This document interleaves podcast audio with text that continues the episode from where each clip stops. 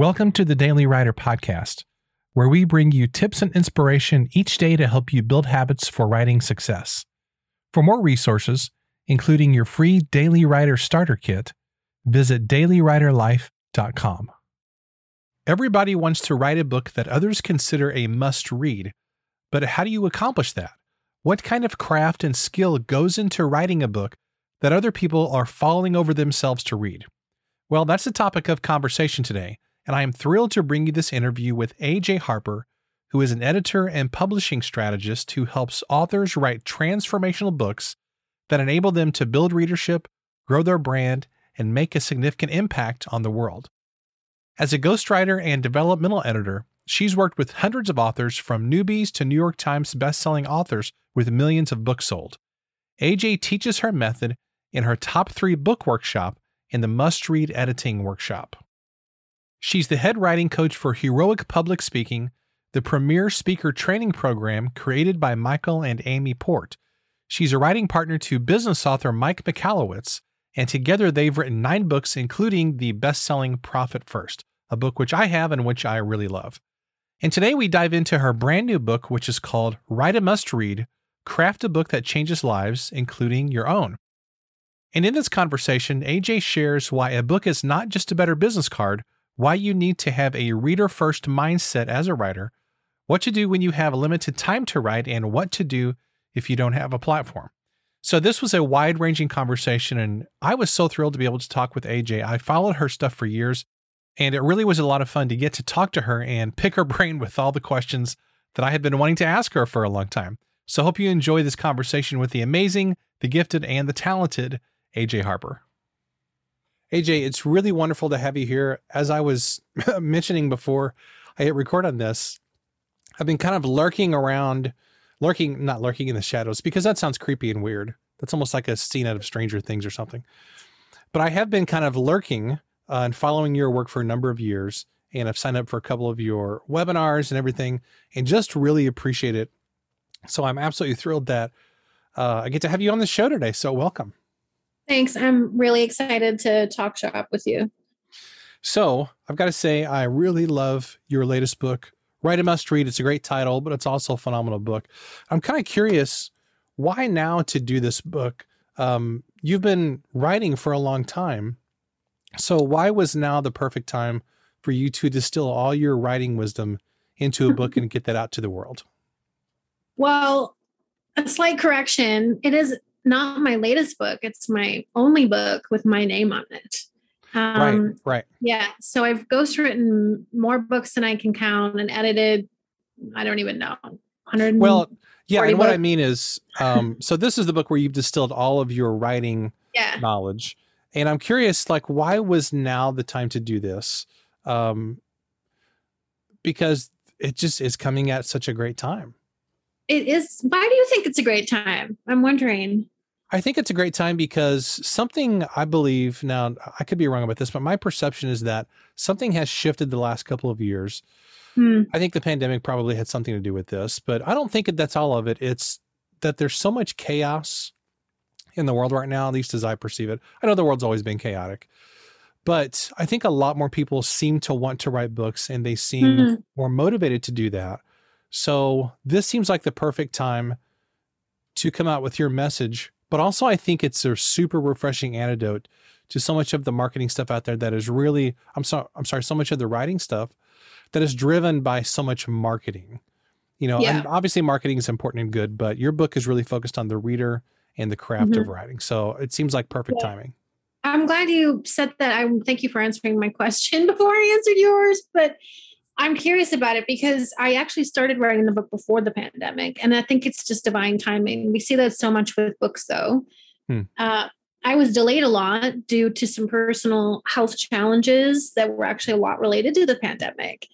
But I wanted to write it initially because I saw that the process I teach in the book, which is the process I teach in my workshop, was working so well for authors. And before when people would ask me, you should write a book about writing, I would always say, I'm never doing that.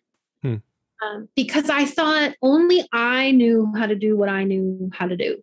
Okay. And I couldn't teach someone else. So once I knew that I was able to teach it and it could work, then I thought, you know, let me get this to as many people as possible because very few people can necessarily take my class. I only take 30 new students a year. So I thought this way I can democratize this and we can get more people writing better books. So you basically worked out this material in the workshops and with your students before you, in a sense, codified it into a book. Yeah, for sure. So this is how I always wrote books for 10 years as a ghostwriter, writing exclusively for personal and professional development books, prescriptive nonfiction. Um, and I just did it. I didn't really think too hard about how I did what I, you know, my own system. And so yes, I created a workshop for and then for a number of years kept testing it and refining things before I put pen to paper for this book. Okay. Can you walk us back to the beginning um, of how you actually got started as a ghostwriter? So a lot of people who listen to my show, they know that I'm a ghostwriter. I have not been at it as long as you have, so it's been fun to learn from you and your processes and mm-hmm. and particularly this book and everything. But I'm curious, how did you actually get your start in ghostwriting? Because a lot of people get their start as a writer, they put out a book or they do do blogging or something, but but I'm curious what your journey was into ghostwriting. Well, it's not romantic at all. It's uh, I was I was a playwright for a really long time, and then I had a baby and moved to New York. And a playwright means you usually also have another full time job because there's right. not any money. Uh, and I just didn't want to have that kind of life with my child. So I thought, I'm never going to have that a straight job again. And somebody told me about Elance, which is now Upwork. I had zero samples. I had plays, if you can imagine. That's it and no no other credits.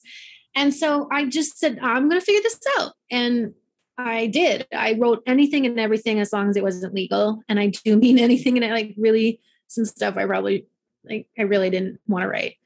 Um, but it was there that I started writing ghost writing articles, blogs, and short books. And then within about a year, maybe less, I had my first big profess, you know, personal development book it was a book about relationships. Okay. And that I just got lucky because I'm because I was a playwright, I could do a person's voice. And I didn't know that at the time that that was a skill I was going to need, but I could become I had a good ear. I could absolutely become them so that no one knew that they didn't write it. Hmm. So that I did that for this person and she was uh, unbeknownst to me because i was such a novice she seemed to think that was rare. So she started just slipping my number to folks. And within a couple years i was writing books all the time. Wow. Yeah it was it was just luck that i got that one job and she happened to know a bunch of folks. So when you got into writing for others did you did you find it easy to listen for their voice to in a sense mimic their voice and to write in their style. Like is that something that because you mm-hmm. you came from the world of of storytelling and being a playwright is that mm-hmm. something that naturally seemed like a, a great progression? Yeah. It i didn't know it at the time. I didn't i didn't understand why people were saying to me oh my gosh i can't believe you know how to do me so well and i didn't understand that problem because again i was a total novice hmm. so i didn't know that this was an issue i know now that is a challenge to find someone who can absolutely be you but it is because i had for more than 15 years been training as a playwright and a lot of what we do is creating characters listening to how people talk uh, we're always observing cadences rhythms patterns the way people speak hmm. what they react to how they react um, and so I'm just had already trained myself to do that, which made me the perfect candidate to be a ghostwriter. Have you ever thought about going in, going back into that world of screenwriting, playwrights? Uh, playwrights isn't that's not actually a word. Um, you know, writing is. for the stage or screen or some other kinds of things, novels, those kinds of things. Yeah, I mean, I've edited more than a hundred novels. So I have. I also about um, nine years ago started a publishing company, and we sold it earlier this year to Chicago Review Press. And for that, I was the sole developmental editor. So I I edited more than 100 novels. I love fiction and I would love to get back to it. I just have a real knack for understanding how to write a book that actually connects and that delivers on its promise. And I love teaching people how to do it. Well, that's a good transition into some themes from your book, which of course we want to talk about today because that's why you're here. So, in your book, Write a Must Read, you talk about a reader first mindset. And I had actually never heard that phraseology before. Can you talk mm-hmm. about what that is and why that is such a necessary thing when you're creating a book? Sure. So, you know, the core message of my book, as you know, since you read it, is a book is not about something, a book is for someone. And when you I make that. that, thank you, that that core message, you know, that took some time. I knew that's what I meant, but it took me a while to get at that. Reader first is something that I always believed. And I think it actually, I didn't put this story in the book, but since we're both writers, I can geek out about this with you a little bit. Um, I I realized that when I was a playwright, I put my audience first. So a lot of playwrights have this view, you know, sometimes you go to see a show and you know, if you don't understand it, you know it's good.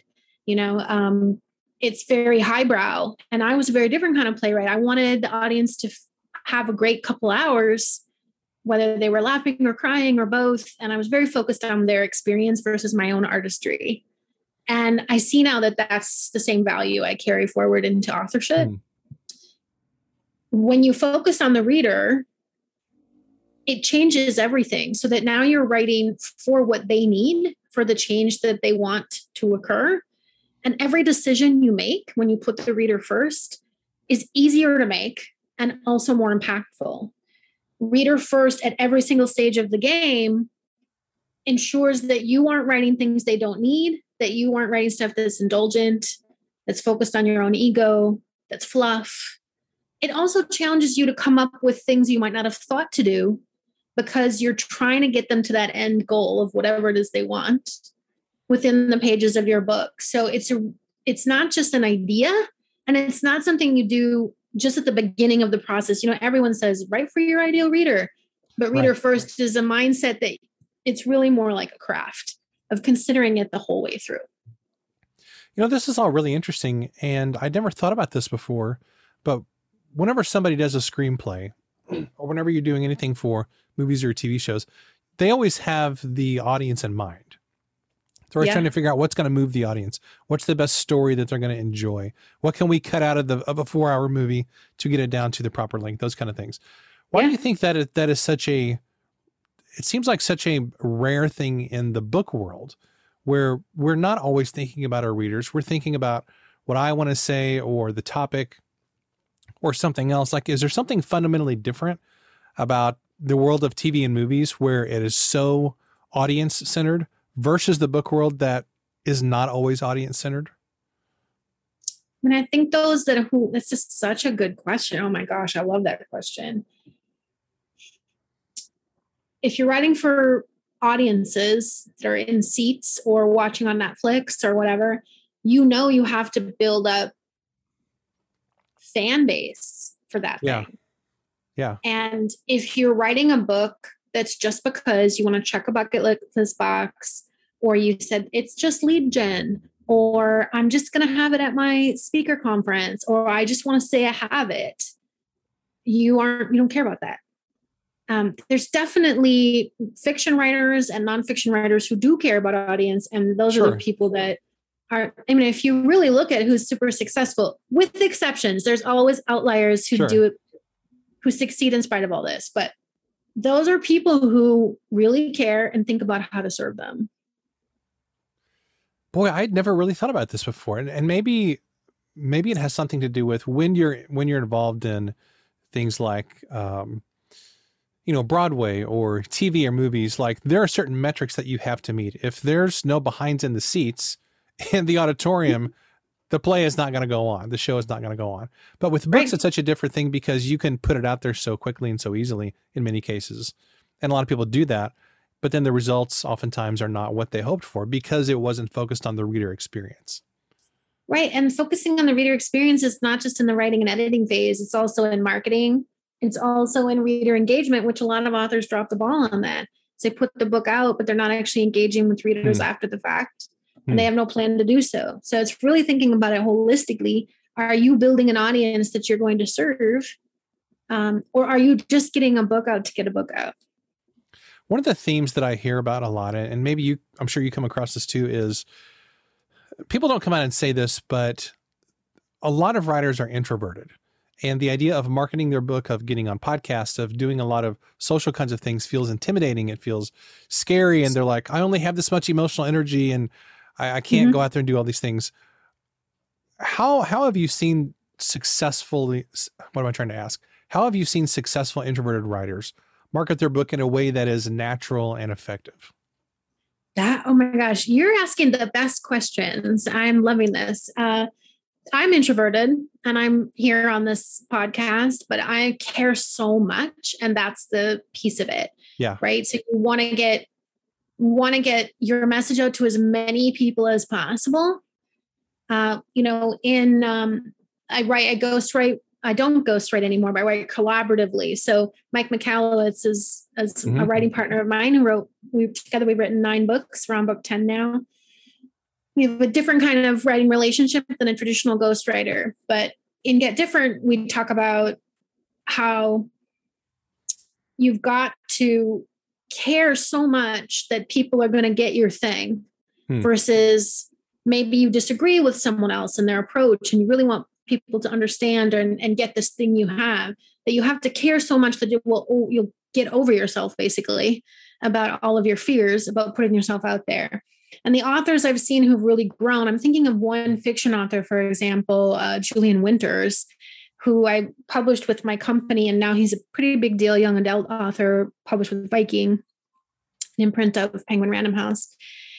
And he's an introvert, like so many authors, but he cares. So I think you have to really get that reader first mindset when yep. you're thinking about authorship. But then he just thinks about how he can be generous and supportive of his readers and um, what's going to be the fastest and best way for him to connect with them. Hmm. So part of that reader first philosophy is you don't have to hang out in every place. You don't have to do every podcast. You don't have to be everywhere all the time. It's where are your people and what would serve them best. I love the way that that you did your book launch recently for Write a Must Read because it was very reader centric mm-hmm. and it was very chill. It was very relaxed. and I, I, don't even know how to express this, but it like your personality just came across in the whole launch. You know, in the emails that you sent out, it was kind of like, "Hey, here's my book." There wasn't a lot. There wasn't like 57 emails in three days. You know, kind of a deal that happens a lot. But it was just very relaxed, and I loved the way that you did that. Can you share a little bit about some of the things that you did for for this book launch and generally how you approached it? Sure. Well, I should say I had a lot of help. So that's important to note that Amber Vilhauer, um, who's a great book uh, mm-hmm. coach mm-hmm. or um, sorry, book launch coach and coordinator. She helped me out. And then I have Laura Stone on my team, who's fantastic at helping me with all the details, which probably none of that would have happened otherwise because gotcha. I'm usually thinking all the time instead of doing. But I chose specifically a certain number of events that would be meaningful to me. Okay. Um, I wanted to do a something on the day that showcased the writers I've worked with and their wonderful messages and books. And that also would put us in discussion to be helpful to people who are working on books. And so I put to, brought together authors who could, I'd worked with who could talk about specific topics that are in the book. So I think that's helpful to look at your book. What are some of the main takeaways? Who can talk about that and get a little discussion going? Okay. But then I also did hot seats with core message and addressing different things that people had questions. Did 10 minute hot seats with folks who are working on stuff because I like to be of service. And then I'm not so afraid. I, that wouldn't, wouldn't worked for me to do just a big fireworks display right. on a launch day because I'm not that kind of person and I would have felt uncomfortable and I probably would have canceled it. Yeah. But if I know I'm going to show up and help someone, I'll be there. And then another thing that I really love doing was my Monday night reading, which is something I do. I don't do in summers, but I do the first of the month a Monday night reading with authors that are in my program or affiliated with me because nonfiction authors don't get to do readings. Right. And right. I'm in a fiction world as well. And I thought, this is silly. We've got great stories too. So I always like to highlight on Monday nights, first night of the month. And so I did one of those for myself, which was really lovely and uh, a different kind of tone than launch day. But I kept the rest of it really, really simple. That's that's really that's really cool, first of all, but it's also unusual because there's so much advice out there related to book launches that it's got to be this huge, massive affair. And uh, I think particularly introverted people can feel really stressed out by that. Yeah, and I I do. I mean, to be clear though, I have a plan that I'm executing over the next five years. Yes, so this is an important thing for people to understand is we get burned out trying to put all our energy into the launch and you do need to get buzz going it's not like you should let it go by in a whimper. But you got to have a sustainable plan for keeping your book top of mind and getting into different markets but it's impossible to do it all. Now if i was trying to get on a major list like the new york times or wall street journal or something i would have had to pull out all the stops. But it's i just decided i can't mess with that so let me be free. Hmm. i love that how important is it, because you've been involved in the book world a long time, how important is it for someone to hit the New York Times bestseller list? There's a lot of discussion about that. Or I guess sort of a corollary is, you know, USA Today or Wall Street Journal. How much does being on those lists actually matter in the long run? It's still a huge deal. I mean, it is. Still, I would love to be on it one day myself. But, you know, if you're on it for one week, it, then you're just getting then you're just getting to say that. It's yeah. not really what what's really a big deal is if you're on it for a while. yeah. then like then what you see, yeah, or even just a few months, that shows a real ground groundswell of interest in your book, which you know can happen when you have a great book and a lot of people are reading it and telling people about it. Yeah, that's simple. For sure. I think it's really helpful if you're trying to get another book deal or if you want to up your speaking or whatever. It's impressive to be able to say New York Times bestselling author and you can say it forever. That said, you'd be shocked how many people have been on the list and haven't really sold that many books after that. So or maybe you wouldn't be because you're in this industry. it is interesting. So my wife used to work at the Barnes and Noble that's just down the street from my house here just outside of St. Louis. And I remember her talking about, I can't remember the author's name. And it, even if I could remember it, I probably wouldn't say it because I don't want to say anything negative. But I remember this one author who whose fiction books had been on the New York Times bestseller list, multiple books over the years. And but she still was not making enough from her from her books to support her. She was still like working a regular job. And I was like, wait a minute, that's crazy. Mm-hmm. But it's mm-hmm. true, you know, just because you're on on a big list doesn't necessarily mean you have massive sales or or you can devote you know a full-time career to writing i guess. Well you know you have that brief window to get on the times list when they'll calculate all your pre-order sales and yeah. the first week of sales. So what you're looking at is months of work right? And then to sustain yeah. that is really hard. Yeah um, for sure. those people who are on the list for a long time yeah they're making some cash. Yeah. For sure. Yeah. Um, but just the one hit that that they may go down to a trickle after that. Yeah I guess getting on it at all is a huge blessing, you know, and something a lot of people sure. aspire to. For sure. It's just it's like a military operation to try and get it. I mean, there's so, there's so there's so many variables as you know, so many things you have to consider. I actually thought about doing it just as an experiment for my students to yeah. see to have them show them all the me running around like a chicken with the head cut off trying to do this thing. But I, I ultimately opted for what would make me happy yeah. and what yeah. was in integrity with how I am. Yeah, totally. Something that you talk about in the book is the idea that a, a book is not a better business card. And mm-hmm. I I think I may have laughed out loud when I read that because so many times, you know, I've heard in the entrepreneur online space, you know, a book is a great business card. What do you mean by going against that conventional wisdom?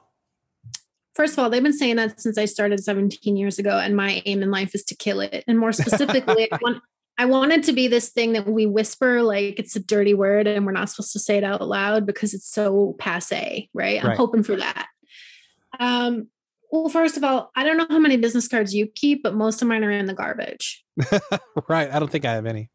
Yeah it's a business card is information about who somebody is, but it's not in any way a game changer for the person who's holding it. Hmm. And uh, if you have an attitude of, I just need a better business card, or I just need to check this box, or I have to I need a book so I can do this next thing, whether it's be a speaker, raise my fees, shift to keynotes, open, you know, sell a million dollars in a program, whatever it is. You you're just not holding yourself to a standard that's useful to readers. Hmm. You might get lucky and they like it, and that's fine. The irony is, when you do hold yourself to that standard, I will make this useful. I will make sure that they get what they want from this experience. Yeah. I yeah. will connect with them. I will provide excellence. I'm not going to take shortcuts. Then all those things you want, you get them times 10. That's the irony is you're trying to get all this stuff Right. But you're taking the shortcut. And if you would just do the thing and try your best and really care, you would get 10 times what you want because now you have a book that people actually read. Hello. Instead of put on in the garbage or the free table at the garage sale. But you have a book people are talking about because they loved it so much. Exactly. And that's what we want ultimately. Yeah. Word of mouth. Something else you talk about in the book, and uh, I think a lot of people are interested in this, anybody who writes, of course, is I don't have time to write. That's something you probably hear a lot from people. I hear a lot from people. And in the book, you do talk about here's what to do if you have a limited time to write. For those who have not read your book yet, can you share a little bit of wisdom about if you only have a little bit of time to write, how do you actually make progress on your book? Well, I think first you have to make sure you've done all the developmental work on your book so that you know your reader, your core message, your promise, you have an mm-hmm. outline. Not writing to an outline that's well developed is a problem. So it's not going to be efficient. Once you have that, just choosing something on your detailed outline and trying to knock out even 50 words, I'm serious. And 50 words is less than a paragraph or a short paragraph. Anyone could do it. You could do it on the bus, you could do it while you're drying your hair you can you can do it. I didn't say 50 good words. I just said 50 words. That you can squeeze that in. The problem is we think we need these big we need to take a sabbatical to write or we have right. to get two weeks off to write. And maybe that is what you need but my experience i've tried it all believe me. It's my experience is it's that steady hitting it on a regular basis whether for me it's five days a week for other people it might be shorter every day just a little bit to keep it top of mind. And over time, you will actually finish. You'd be surprised how quickly you can finish. This is coming from someone who was perpetually late as a ghostwriter. I mean, shockingly late all the time. Do you Deadlines, mean late outlines, yeah. books, the whole the whole kit and caboodle? Well, uh, the deadline to finish books, I, I was t- I'm terrible at that, and it's it's because I didn't understand how to take care of myself you know, and say no to things. So I would end up with 10 books at the same time or some mm. silly thing like that. Uh, I wasn't very good about saying, I need more time for this. And you want me to take the time because that means I'm going to think about it. And you want me to think right. about it. Right. I just didn't advocate for myself. So I backed myself into 80 million corners and it was not good. One thing that that I heard uh, you talk about, this is a session that you did with with Mike Michalowicz, um, and I think I believe this was for your book launch a couple months ago. Yeah, that you were talking about. Somebody had asked the question on in that session. What if you don't have any kind of a platform as a writer? Should you um, wait to build up a platform, or should you go ahead and do the book, or or how should you think about that? Because so much of what we hear today is the need to build a platform or an audience. What are your thoughts mm-hmm. on that? Should you wait till you have a platform, or should you just get started on it? You should just get started and you should use the process of getting started to build the platform. You know when since you mentioned mike and yeah that's called um uh that was a little webinar we did called good book. Yeah and that's right. That's right. it's actually on my youtube channel. You can want anyone can get it anytime they want. It's pretty pretty interesting combo. He had nothing. He had a little blog nobody was reading. That's really it. So he has quite a platform now. It happened over time. But i think um, the process of testing your content, of starting to talk about your book, of getting to talk with other authors, which is a huge part of authorship, that all happens when you've started the process, initiated the process. So I think just to get going. Plus, it takes much longer than you think, as you know, to ideate, to really get at the truth of what you're trying to do, to right develop right. right. Editing takes 10 times more time than people think. so uh, and then if you're trying to go traditional, you've got all that that whole process to go through, which is long. So why wait? Can you uh, share a little bit about what the actual process is like when you work with Mike to develop a book? Because you have kind of a unique arrangement with him. Well, 1st mm-hmm. of all, mm-hmm. you've done lots of books with him, which is in and of itself, I think that is fairly unique in the ghostwriting world. Mm-hmm. Um, but you also have a unique process just for collaboration. Can you walk through some of those elements and how you take a book from concept all the way to a finished product, sure. working together? Sure. So to be clear, on his first book, which is called The Toilet Paper Entrepreneur, um, he that was a work for hire situation, and he had just met me, and I and I basically did an overhaul on that book, which he already had a draft. Okay. That you know, he was willing to accept my guidance on about 75%, 70% of what I said, right?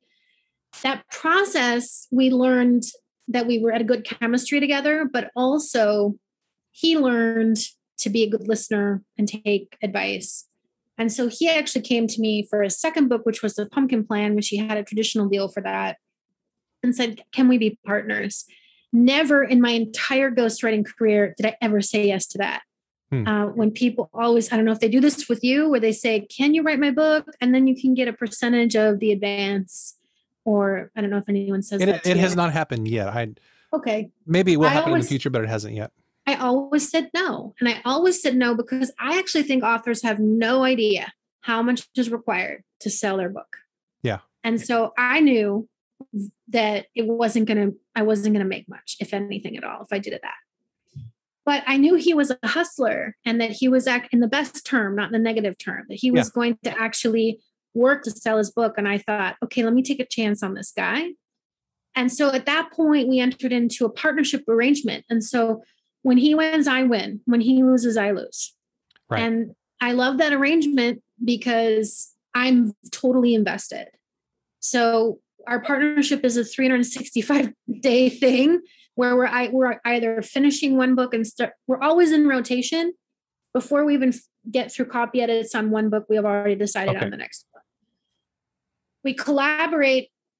Um, first, there's the, I, and stop me if I'm telling you too much. No, but, this is phenomenal. I love it. Okay. So Mike has a list of books he wants to write. We will sit down. The first meeting will be which of these books is right now? And we always ask the question I asked him with the pumpkin plan, which was book two.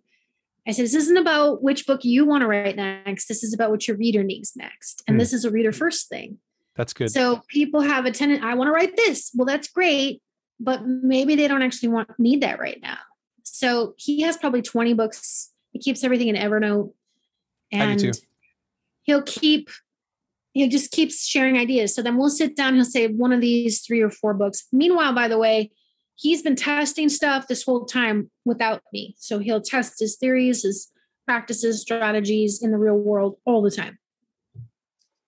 Once we say, oh, it's probably this one, you know, I think we need they need this.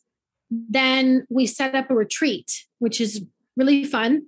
And we go through, honestly, it's the process in my book it's the same process I teach in the workshop where we, even though we know our reader, we still go through everything. We it's two days.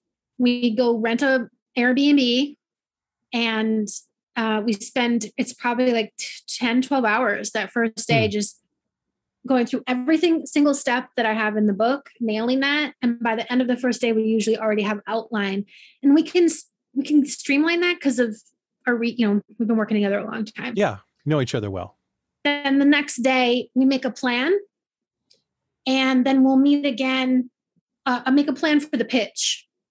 So we'll do the pitch then to the publisher. And once the publisher accepts it then we meet again for like half day. And we bang out exactly what content do we need what kind of stories do we need for each chapter. And i give mike a to-do list and i have my own to-do okay. list of gathering. So he'll record stuff for me. He'll well, in, we do a lot of interviewing together for the book we're working on now. We've probably already done about 25 interviews. Uh, nice. We'll meet on Zoom. Uh, but then I'll ask him, hey, can you download something? And that's my term for just get this out of your brain. can you download something about this topic? I need this, I need that. And um, then I will start, I will write a first draft and send him, here's chapter one. And then we go back and forth until we have a draft that we feel pretty good about that then goes to advanced readers for them to give feedback with specific questions and to our editor. And then we go into the editing Okay. process. Now, this may be kind of a dumb question, but I'm not a stranger to dumb questions. so, at this point, with all the success that you and Mike have had with with these books, have you ever considered doing indie publishing as opposed to traditional publishing? Like, what at this point, what are the advantages that traditional publishing give you as opposed to just doing it independently? I think people may be curious about that. At least I am. Yeah. So first of all, he he's willing to change every book. We never know what we're going to do. Really So interesting. Oh yeah. So and also we've self-published. So toilet paper entrepreneur he self-published. Pumpkin Plan was Penguin, but they rejected Profit First. This is a story a lot of people don't know. What? I know. I would- this is. I would not want to be that acquisitions I know. editor. I like, should write an "Ah, we said no. We didn't think it was any good. I need to write an article about this, right? Because most people Yeah. don't realize this. Oh my So goodness. Power- It's his most famous book. It's sold almost a million copies. Um, it's ridiculous. That was a bad So- decision on their part. I know. So you know, as you know, uh, publishers have right of first refusal. So you have Yeah. to go to them and say, "This is the book I want to write next," and they get to say, "No, thank you," or "Here's my here's the money I'll give you." And they said, "No, thank you." Their exact words were, "We don't need another. No one needs another accounting book." And I I know to you smack my head. so he was really disappointed. And then he actually coincidentally had a another agent at the time, a second agent who was very, very notable agent who who sought him out. And she also didn't get it. And she was a big deal agent. And she said, I don't think I can do that. I don't think this is the book. And so he was really bummed. And I said, Hmm. Don't be bummed. We know how to self publish. We know what's next. We know it's important. Let's just write it. So we published um, Profit First as a self-published title initially. I did not know that. Yes, it's an it's a different cover. It's blue and it has a pink piggy bank on the cover, and it sold at just uh, you know what ton of those books. Then we started working on another book, and while we were working on it, it's actually a book that we didn't follow the formula and it's, it didn't do well. It's called Surge, and almost no one's read it because we Hmm. didn't do the book that was next. We did the book he wanted to write Okay. while we were doing that, we got a he got a call from an editor at Penguin, and the editor at Penguin had noticed that the Pumpkin Plan was the high performer in their backlist, and it was unusual to see a book continue to grow and do better every year instead of the other way around. Yeah. Said, "Who's this guy?" And he went online and he saw we had self-published Profit First, and he's the one who said, "Wait a minute, what?" And so they actually came back, Penguin, and said, "Oh, they didn't say oops because they wouldn't say that, but Yeah. it was oops." And ever since then, anytime that he's wanted to said, "Uh, maybe I'm going to go somewhere else, it's not like he's threatening. He's just, you know, maybe there's a better solution for us. They Yeah. always they don't let him leave because that was a really bad decision. They make it worth his Uh, while. You know, that's that's what a publisher should do. Yes, but we have considered hybrid in the past, and we almost went hybrid on Get Different. Um, but ultimately, Penguin came through, and they didn't want to lose it. The reason that he likes his home is because I think the distribution arm is just. I mean, anytime you're going with big five distribution, trade distribution is great at, at any, any level, but when Yeah. it's a big five trade distribution, their muscle is just incomparable. You can't you just can't compete with it. There's no way to to compete with it. No. And so that's a huge factor for him. And we like the editorial, we like the way we Yeah. get to have, yeah, we want our editorial process. Yep. Um, That's important to us. So, and then he always figures out that he's a genius with the math. So he always figures out exactly how much we need to make it worth our while to stay, you Yeah. know, all that sort of thing. So, and we're very transparent about all these things. Our current book is something new. We're just doing a profit share with Penguin, Cool. which we haven't done before. It's kind of nerve wracking. So we didn't do an advance this time. Boy, lots of stuff to dig in there. I'm I'm super intrigued by the story of somebody turning down profit first. Yes. You know, did. it's like it's like you hear about the, the person who turned down Harry Potter or the Yeah. publishers that turned down Harry Potter. You're like, what were you thinking? But you know, sometimes you just don't know. As a publisher, you're always taking risks and you can't predict the future. And sometimes you're just having a bad day too. I mean, I've been an Yeah, true. acquisitions editor and I've got received submissions and I thought, oh my God, you know, I don't, I don't think this is, I don't know. You're having a bad day and you miss it. Um, That's true. It's just people on the other end making those decisions, you know? Yeah. So, Yeah, that's true. Well, I'm gonna want to wrap up with this question, um, just kind of about ghostwriting, and this is something I'm I'm super curious about. So, as a ghostwriter myself, sometimes sometimes we we hear about you know ghostwriters who have credit on books, who don't have credit on books, Mm. where they should, and and kind of playing that whole credit game, which in, in some sense doesn't always really mean that much because the people who are inside of the book process know they know who wrote it and and who did what and all that. yeah. Um, how do you think about this? Like whether when, whenever people are are talking with clients or prospective clients about, okay, should they get a with credit on the cover? Should they not be listed? Um, how do you think about that as an experienced ghostwriter? Whether that's Mhm. an important thing or not? For me, it wasn't. Um, I used to say setting your ego aside is a job requirement for ghostwriters. Totally. Um, and so it never bothered me, but you have to take take into account that I don't usually like the limelight, so I was totally comfortable with it. Um, I was so stealth that often editors at publishing houses didn't even know I existed. Wow. Um, and I like that. But I do understand. I mean, I also had a challenge. How am I going to market myself? Because I can't tell anybody the books I wrote on. I wrote at Right. all. But actually, I never had a problem. I think people respect saying you can get some samples together that you write your own, so Yeah. that people understand. But I never told anybody, anyone that I wrote for ever. And so, and I always had work. So I really think that's a myth that we have to say who we wrote Right. for. But if you do want to be able to say that, getting your name on the cover can be important, right? Um, but I don't think ghostwriters, I don't know. I'd rather have the cash. You know, I'd rather have the I'd rather have the royalties and the cash. And it's honestly the reason that I that I never had a problem with ghostwriting nonfiction, and I actually do have a problem ghostwriting fiction. I never did that. Um, the reason I never had a problem is these are not my message, it's not my message, not my ideas, not my strategies, Right. not my program, not my stories. So I'm fine with that. That's really the author. The author is the person who came up with it and has all the stories, etc. You're the writer who's bringing it all together. And you, Yeah. I don't know. I don't think it's necessary. But I respect the ghostwriter who does want their name on the cover. Yeah, it's just been interesting as I've gotten more into this world the last two or three years to see how different people approach this question about whether it's important, whether it's not. Because there there are some ghostwriters whose names are on whose name is on other covers, Mhm. or a lot of them. And when you see their name as like a with credit, you kind of know the book is going to be a certain tone or it's a certain genre or whatever it is. So in a sense, it's almost like a like a brand, you know, kind of. Mhm. So it's fascinating, but I think ultimately it's interesting as well because we have a lot of options as ghostwriters and as people who are doing client work and helping other people get their messages out there. There's all kinds of different ways to approach this. Yeah, and I, I, you know, the reason I can talk about Mike is because we have this partnership and he's agreed to it. But I think it's changed a lot since when I started. When I started, it, you, Yeah. you really had nobody wanted to know any, you know, no, no, no, can't say. Yeah. It's really changed. I've seen you talking about books that you're working on. That would have been unthinkable for me Right. at the time, Right. you know. And so, just having a conversation with the author, I think, is is helpful to.